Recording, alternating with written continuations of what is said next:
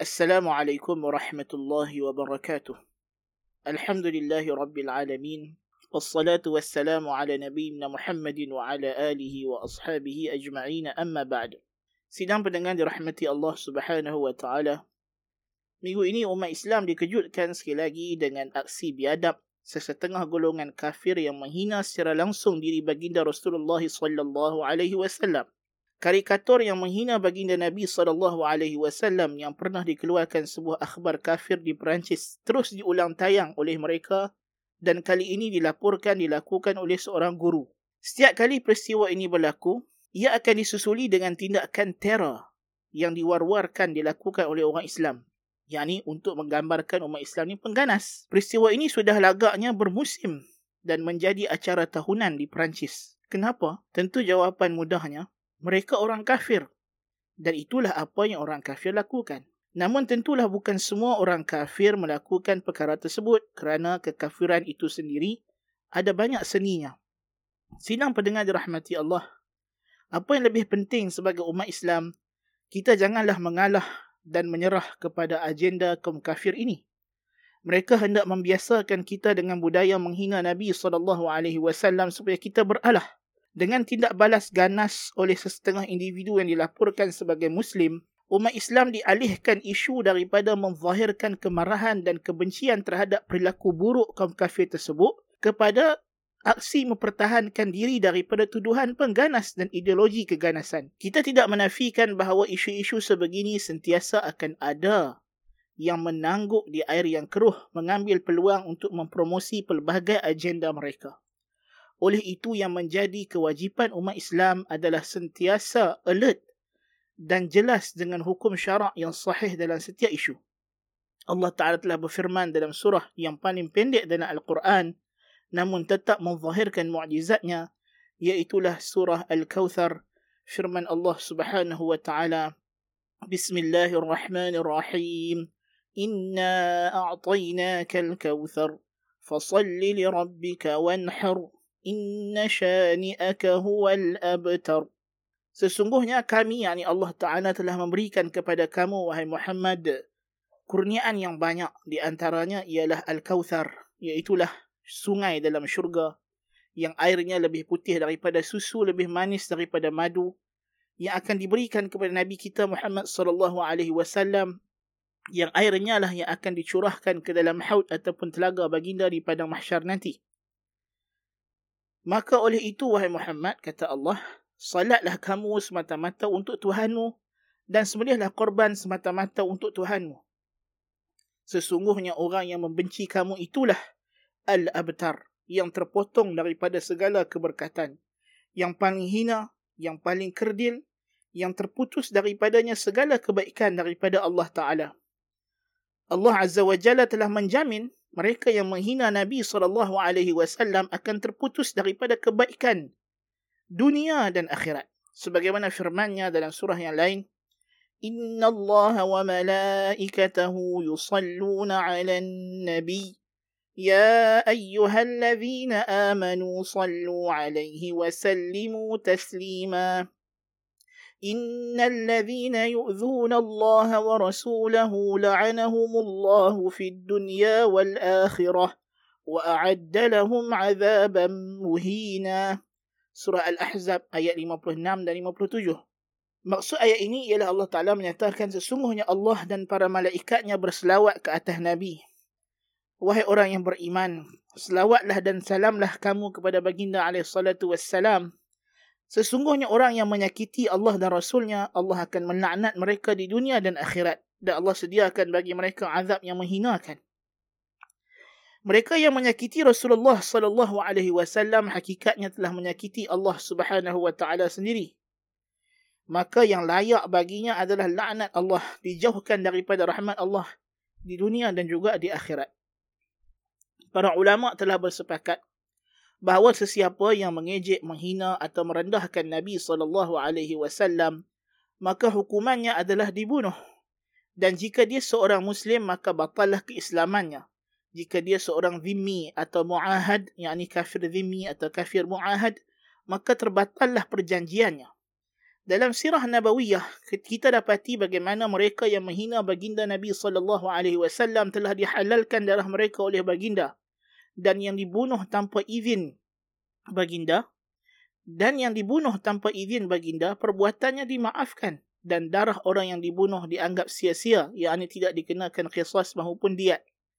Antaranya hadis daripada Ibnu Abbas radhiyallahu anhuma bahawasanya ada seorang lelaki ada sahabat Nabi yang buta yang mempunyai ummu walad.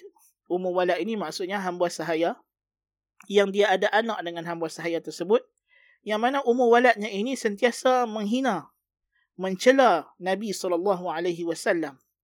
Lalu sahabat ini melarang wanita tersebut daripada melakukan perkara tersebut dan mencegahnya namun dia tidak berhenti. Sehinggalah pada satu malam dia masih lagi melakukan perbuatan menghina dan mencela dan mengutuk Nabi sallallahu alaihi wasallam. Lalu si lelaki yang buta tadi tidak lagi tahan mendengar hamba sahayanya ini terus-terus mengutuk Nabi sallallahu alaihi wasallam. Lalu dia mengambil pisau lalu dia menikam wanita tersebut dan matilah wanita tersebut. Lalu perkara itu disampaikan kepada Nabi sallallahu alaihi wasallam. Lalu Nabi sallallahu alaihi wasallam bertanya kepadanya kenapa dia buat perkara tersebut, kenapa dia bunuh hamba sahayanya tadi, maka dia pun menceritakanlah apa yang berlaku sebenarnya hamba sahayanya ini tidak berhenti-henti siang dan malam. Telah dicegah berkali-kali terus juga menghina dan mengejek dan mengutuk Nabi SAW. Lalu Nabi SAW bersabda, Ala tashhadu anna damaha hadar. Saksikanlah bahawasanya darah wanita tadi adalah sia-sia. yakni tidak akan dikenakan hukuman balas. Riwayat Abu Dawud dan An-Nasai. Tidak ada perselisihan lagi dalam kalangan ulama' bahawa pencela Nabi SAW dihukum bunuh seperti mana banyak hadis-hadis berkenaan perkara ini. Antaranya arahan baginda SAW untuk dibunuhnya Ka'ab al-Ashraf dan juga Abu Rafi' al-Yahudi. Maka tidak heranlah apabila lelaki buta ini radhiyallahu an membunuh hamba sahayanya yang menghina Nabi SAW, baginda menumpahkan darah hamba sahaya tersebut, yakni tidak dikenakan tindakan apa-apa pun kepada lelaki tadi sama ada qisas ataupun ta'zir ataupun diat.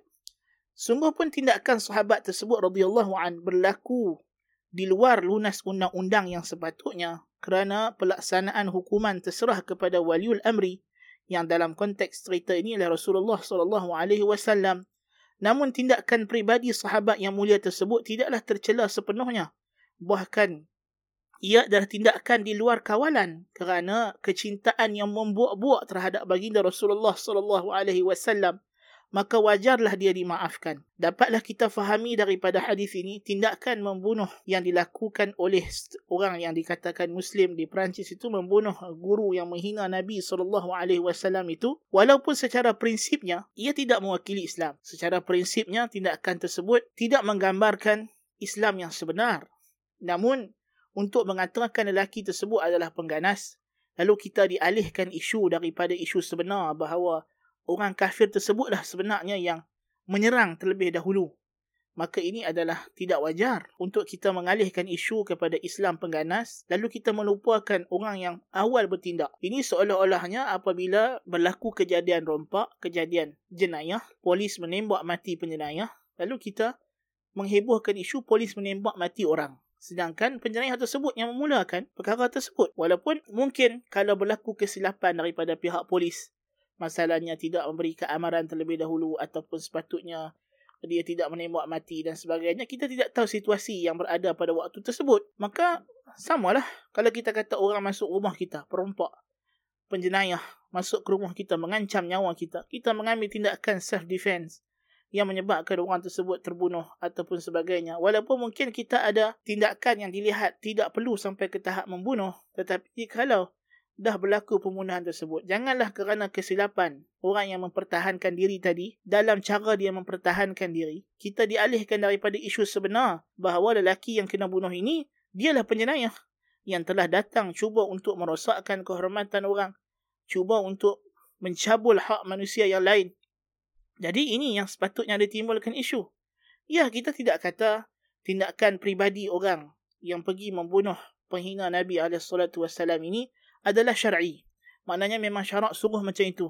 kita jumpa orang yang celah Nabi, kita pergi bunuh suka-suka hati kita. Tidak, kerana urusan tersebut ialah hukuman syarak yang mesti dijalankan oleh pemerintah dan mestilah mengikut lunas-lunas syariat, meraihkan maslahah dan mafsadah. Itu tentu sekali. Apatah lagi dalam kes ini, pencela tersebut berada di negara kafir. Bukan di bawah kekuasaan pemerintahan Islam. So, tentulah ianya perkara yang sukar untuk kita menjalankan uh, hukuman yang sewajarnya dan kita pula dalam suasana yang kita tahu bukanlah dalam keadaan Islam itu kuat seperti dahulu walaupun kita tidak selemah keadaan kita di sebelum Nabi SAW berhijrah ke Mekah tetapi kita juga tidak sekuat seperti zaman Khulafa Rashidin tidak sekuat zaman Khulafa Bani Umayyah dan seterusnya tentulah kita ada hukum-hukum yang kita kena raikan yang syarak juga mempertimbangkan di antara maslahah dan mafsadah itu kita kena clear, kita kena jelas. Tetapi dalam masa yang sama, jangan sampai isu itu men- mengalih kita. Isu itu divert kita kepada Islam yang penganah dan sebagainya. Itu dari sudut orang yang mencela Nabi secara langsung. Dan tentulah kita tidak approve, kita tidak menyokong perbuatan yang dikononnya didakwa oleh dibuat oleh orang Islam. Kita pun tak tahu betul ke orang Islam buat ataupun dia hanyalah drama lakonan. Uh, mereka nak buat isu kan konon-kononnya ada orang Islam pergi masuk gereja dan bunuh orang. Kalau betul orang Islam buat, kita kata tindakan tersebut adalah tidak wajar. Kerana yang disuruh, yang dibenarkan dibunuh ialah orang yang menghina Nabi SAW itu sahaja. Ah, bukannya kita pergi bunuh orang yang tak terlibat dalam kejadian tersebut. Itu tentulah di luar daripada konteks syarak. Dan tidak termasuk dalam hadis yang kita bincang ni tadi. Bahkan tindakan lelaki yang pergi bunuh guru yang menghina tadi secara pribadi. Bukan mengikut lunas undang-undang juga adalah tidak betul dan salah pada asasnya. Tetapi kita nak mengatakan lelaki tadi pengganas, oh itu tentulah jauh bezanya. Adapun yang pergi serang gereja yang membunuh orang yang tidak terlibat dalam kejadian penghinaan tersebut, tentulah ini adalah tindakan yang salah sama sekali dan tidak ada kaitan dengan Islam dan kita kata boleh jadi ia sengaja direka oleh mereka oleh golongan Perancis kafir laknatullahi alaihim ini untuk uh, sengaja nak bangkitkan isu uh, sengaja nak mengatakan umat Islam pengganas. Kerana kita dapati setiap kali kartun ini di, di, disiarkan ataupun dimainkan ataupun disebarkan, maka mesti ada kejadian begini. Kemudian umat Islam dituduh dengan pengganas, lalu kita dipaksa untuk menyerahkan diri kita kepada ideologi mereka. Kita disuruh untuk mengendurkan pegangan agama kita. Nas'alullah al-afiyah. Jadi ini di antara perkara yang kita kena ambil perhatian. Jadi para pendengar dirahmati Allah Subhanahu wa taala. Memang Islam bukan agama yang dahagakan darah. Sebaliknya, Islam adalah bahtera penyelamat manusia. Hanya yang dungu sahaja yang tak mau ikut agama Islam ini sebagaimana firman Allah Ta'ala وَمَنْ يَرْغَبُ عَنْ مِلَّةِ إِبْرَهِيمَ إِلَّا مَنْ سَفِهَ نَفْسَهُ Siapakah yang tidak suka nak ikut agama Nabi Ibrahim AS kecuali orang yang memang telah membodohkan dirinya sendiri. Nabi kita SAW diutuskan sebagai penyelamat dan sebagai tanda belah simpati Allah kepada alam. Firman Allah Ta'ala, وَمَا أَرْسَلْنَاكَ إِلَّا رَحْمَةً لِلْعَالَمِينَ Tidaklah kami utuskan kamu, wahai Muhammad, melainkan sebagai tanda belah kesian kami kepada alam seluruhnya.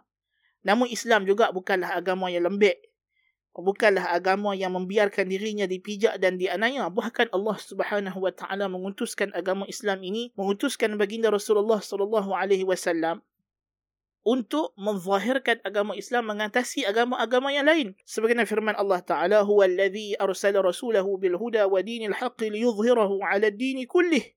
Dialah yang telah mengutuskan rasulnya membawa petunjuk dan agama yang benar untuk dizahirkan, ditegakkan agama tersebut melebihi agama-agama yang lain. Sinang pendengar dirahmati Allah Subhanahu wa taala. Semoga Allah melindungi dan meridai kita. Islam selaku agama yang hakiki daripada Tuhan yang hak, Tuhan yang sebenarnya, tentu sahaja sesuai dengan semua keadaan dan zaman. Keadaan kuat dan utuh umat Islam akan melazimkan mereka dengan tuntutan syarak yang sempurna dan bersifat prinsipal. Manakala keadaan yang lemah dan tertindas. Umat yang diberikan kelonggaran atau rukhsah. Islam telah melalui zaman lemah, zaman ketika Nabi SAW 13 tahun di Makkah. Kemudian bila Nabi berhijrah ke Madinah, maka kita semakin kuat, semakin kuat. Kemudian kita mengalami keruntuhan setelah berlalunya zaman Khulafa Rashidin, zaman Bani Umayyah dan zaman khalifah-khalifah yang kuat di zaman Bani Abbasiyah kita mengalami fasa kelemahan demi kelemahan sehinggalah dijajah oleh Mongol, kemudian berlaku perang salib, dijajah oleh Mongol dan seterusnya. sehinggalah penjajahan pada abad ke-16, abad ke-17 Masihi, sehinggalah abad ke-20 Masihi kita dijajah. Dan setelah pasca penjajahan yang baru ini, kita tidak lagi sekuat dulu. Jadi kita tak dapat nafikan. Untuk umat Islam hari ini melaksanakan 100% peraturan-peraturan yang ditetapkan oleh syarak adalah tidak mungkin untuk masa sekarang. Walaupun kita disuruh berusaha. Kita disuruh berusaha untuk menegakkan kembali Islam yang hakiki. Islam yang sebenar, Islam yang sempurna. Jadi dalam keadaan sekarang ini, sebagai umat Islam, dalam memberi respon kepada umpan orang barat, bagi bagi saya, apa yang berlaku ini dia adalah umpan. Mereka sengaja nak umpan kita untuk umat Islam memberikan respon yang tidak sewajarnya, yang tidak bersesuaian, kemudian isu itu akan dieksploit, akan dieksploitasi untuk dituduh Islam agama pengganas dan seterusnya umat Islam akan ditekan. Pemimpin-pemimpin Islam akan ditekan. Negara-negara Islam akan ditekan oleh mereka ini yang ada kuasa dan kedudukan untuk membuat kita mengikut kehendak-kehendak mereka. Nas'alullah al-afiyah. Jadi ini yang kita tidak mahu jangan sampai kita termakan umpan. Kita jangan tak boleh hanya semangat sahaja tak cukup. Kita terjumpa hadis, oh ini tengok ni orang Nabi SAW suruh bunuh orang yang menghina dia. Ya betul. Tapi perkara tersebut kita kena lihat dalam konteksnya. Itu berlaku di zaman Nabi SAW di Madinah dalam keadaan umat Islam kuat, ada kerajaan yang teguh dan tidak menimbulkan sebarang fitnah dan mudarat yang lebih besar kepada umat Islam. Adapun tengok satu lagi contoh selepas itu ialah Abdullah bin Ubay bin Salul juga menghina Nabi wasallam. Anak dia Abdullah bin Abdullah bin Ubay bin Salul radhiyallahu an, anak kepada Abdullah bin Ubay bin Salul nama dia Abdullah juga, menawarkan diri kepada Rasulullah sallallahu alaihi wasallam untuk bunuh pak dia. Pak dia ketua munafikin di Madinah. Jadi dia kata biar aku yang bawa mai kepala dia kepadamu ya Rasulullah. Tapi Nabi kata apa? Jangan. Supaya orang tidak bercakap kata nanti Muhammad sallallahu alaihi wasallam membunuh sahabatnya sendiri. Orang lain tak tahu, menimbulkan fitnah. Jadi orang-orang munafikin di zaman Nabi SAW tidak dibunuh walaupun telah zahir pada mereka sejumlah kekufuran yang nyata dan turun ayat-ayat Al-Quran yang mendedahkan kekufuran mereka. Tetapi dari segi perbicaraan di mahkamah ataupun untuk menegakkan hukuman dunia tidak cukup saksi dan sebagainya, mereka menafikan, mereka mereka mengatakan mereka tidak buat perkara tersebut dan tidak ada saksi yang mencukupi untuk menghukum mereka, Nabi SAW tidak hukum mereka untuk mengelakkan fitnah yang lebih besar. Supaya orang tidak kata tengok Muhammad SAW bunuh sahabat-sahabat dia sendiri. So ini kita penting. Nabi SAW juga meraihkan masalah dan masalah dalam masalah ini. Maka kesimpulan yang kita boleh buat ialah memang tindakan membunuh cikgu yang menghina Nabi SAW tersebut tidaklah syar'i. Namun dalam masa yang sama, perbuatan lelaki tersebut walaupun kita kata salah, tetapi bukanlah makna dia itu orang yang berideologi pengganas atau Islam itu agama pengganas. Kita kata dia buat tindakan yang dalam keadaan dia berasa begitu terhina, dihina Nabi SAW, maka tentulah kita jangan dilupakan. Macam kita dah sebut tadi, jangan sampai kita dialihkan isu bahawa yang punca kejahatan ini yang punca yang provoke itu ialah pihak Perancis. Pihak orang kafir tadi, cikgu tadi, dia provoke. Dia provoke kita. So, bila kita bagi respon yang tidak sepatutnya, dia cuba nak marah kita. Sedangkan dia yang umpan, dia yang provoke. Jadi ini di antara perkara yang kita kena bagi perhatian. Jadi dalam nak bagi respon apa pun, kita di zaman ini, kenalah bersama-sama dengan ulama. Ikut garis panduan ulama Rabbani yang berada di atas manhaj ahli sunnah wal jamaah yang mana ulama ini hanya tunduk kepada kehendak syarak. Bukan mereka yang berjenama ulama namun berkhidmat untuk melayan tuntutan politikus atau kecenderungan rakyat marhin. Baik politikus maupun rakyat marhin, kedua-dua golongan ini sentiasa menjadi musuh kebenaran yang jika kita turuti tekanan dan semangat mereka, kita akan menyimpang daripada panduan Tuhan Azza wa Jalla. Kita tak boleh kata pemerintah sahaja, bahkan rakyat juga. Orang ramai, the tyranny of majority, ini di antara perkara yang akan divert kita daripada kebenaran yang dan hak. Kerana kehendak manusia ini bukan mengikut kehendak Tuhan. Kebiasaannya, asalnya manusia ni dia ikut hawa nafsu dia. So para ulama bukanlah ulama yang melayan kehendak rakyat ataupun yang melayan kehendak pemerintah. Tetapi yang berkata benar berpandukan Al-Quran dan Sunnah tidak kira lah perkataan itu sesuai dengan kehendak pemerintah atau tidak sesuai sesuai dengan kehendak orang ramai atau tidak sesuai. Yang penting sesuai dengan hukum syarak. Ini yang kita kena faham. Pendengar dirahmati Allah Subhanahu Wa Taala. Sekarang kita ada seruan untuk memboikot barangan-barangan daripada Perancis.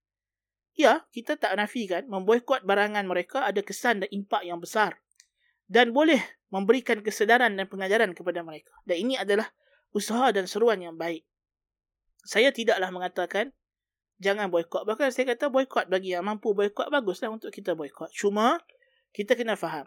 Bila diajak boikot di sini, ini adalah ijtihad. Ini adalah usaha peribadi melihat kepada maslahah dan keadaan semasa. Dia bukanlah satu nas yang qat'i daripada Al-Quran atau sunnah yang menyatakan perkara ini. Kita tahu Nabi SAW masih berurusan berjual beli dengan golongan Yahudi walaupun dalam keadaan mereka melakukan pelbagai onar dan bencana kepada umat Islam dan Nabi SAW tidak suruh boikot semua orang Yahudi tentulah kita kata kalau cikgu yang menghina Nabi SAW tu sendiri yang menjual barangan dan sebagainya kita tak boleh beli dengan dia lah pasal uh, dia yang yang menghina nabi. Tapi kita kata untuk uh, sebagai memberi kesedaran kepada kerajaan Perancis yang tidak mahu mengambil tindakan yang sepatutnya kepada orang yang menghina nabi alaihi sebaliknya dia cuba nak divert isu ni kepada isu kebebasan bersuara kemudian nak divert kepada umat Islam sebagai penganas sedangkan isu masalah yang sebenar ialah rakyat dia yang tidak menjaga adab yang sepatutnya, tidak menghormati undang-undang yang melarang daripada kita menghina apa nama simbol-simbol agama ini yang dia sendiri yang puak-puak dia yang letak benda ni. Kan? Puak-puak dia yang duk promote selama ni uh, Abrahamic faith lah, Abrahamic religion dah kita kena hidup bersama lah, bersaudara lah apa benda. Uh, kesamaan lah apalah tiba-tiba hari ni mereka sendiri tidak praktikkan slogan yang kononnya mereka nak promote kepada kita itu. Yang kita tak teringin pun dengan produk mereka tu. Ha, kan? Jadi maknanya kita kata, jangan sampai kita dilekakan dengan isu yang sengaja mereka timbulkan daripada isu asal. Itu poin kita. So maknanya kita nak boykot tak ada masalah. Tapi kita kena sedar boykot ni, dia tidaklah wajib syar'i. Maksudnya dia bukan satu benda yang kalau kita nak kata orang yang tak mau boykot telah berdosa. Orang yang beli pinggan mangkuk tefal kena pecahkan. Nasi yang dimasak dengan periuk nasi tefal maka nasi ini adalah haram dimakan. Bukan macam itu. Itu juga tak betul. Itu juga salah. Itu juga silap. Kerana untuk kita mengeluarkan satu hukum am bahawa wajib kita memboikot semuanya. Tidak boleh. Ini memerlukan arahan daripada waliul amri daripada pemerintah. Mereka sahaja yang boleh menyekat kemasukan barang-barang ini di pintu masuk negara yang utama. Mereka sahaja yang ada undang-undang untuk mengambil merampas semua barang-barang ini daripada market-market supermarket supermarket.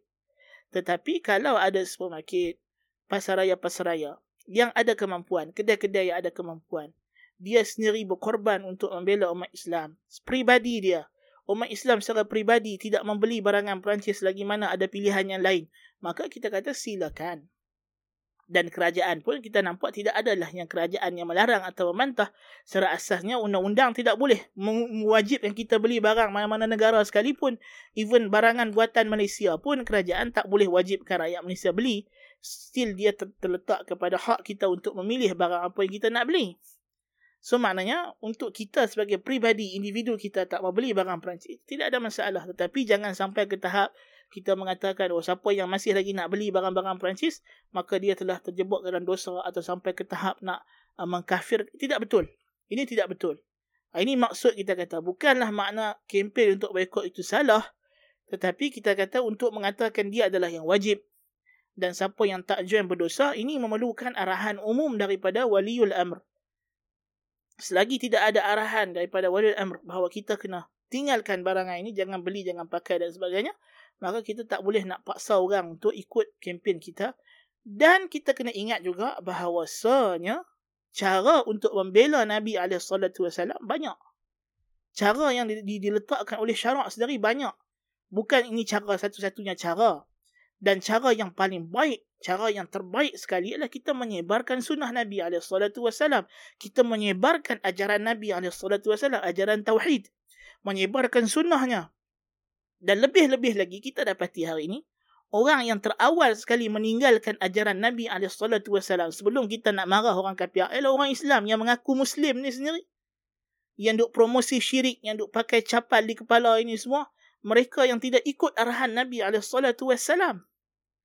Jadi tiba-tiba mereka nak mendakwa kata mereka cintakan Nabi SAW tapi ajaran Nabi yang sahih, ajaran Nabi yang dipraktikkan oleh para sahabat radhiyallahu anhum mereka tidak amalkan, mereka tidak ikut. Nah, ini yang kita risau.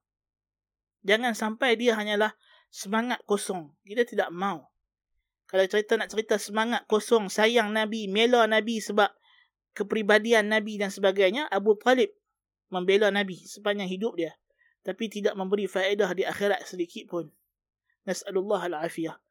Pertolongan, pembelaan yang paling penting ialah kita memperkenalkan Nabi SAW kepada orang kafir. Siapakah baginda? Tunjukkan bagaimana Islam yang sebenarnya. Zahirkan kebenaran Islam dan kebatilan agama kufur.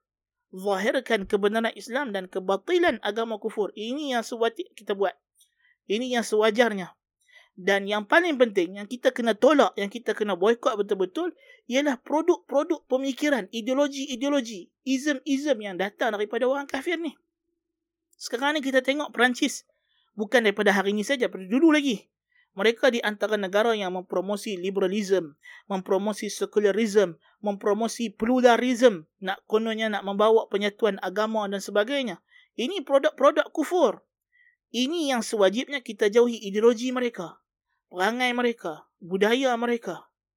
Adapun dari segi barangan mereka itu asalnya hukumnya adalah halal, harus mubah untuk kita beli dan pakai selagi mana dia adalah halal dalam hukum syarak.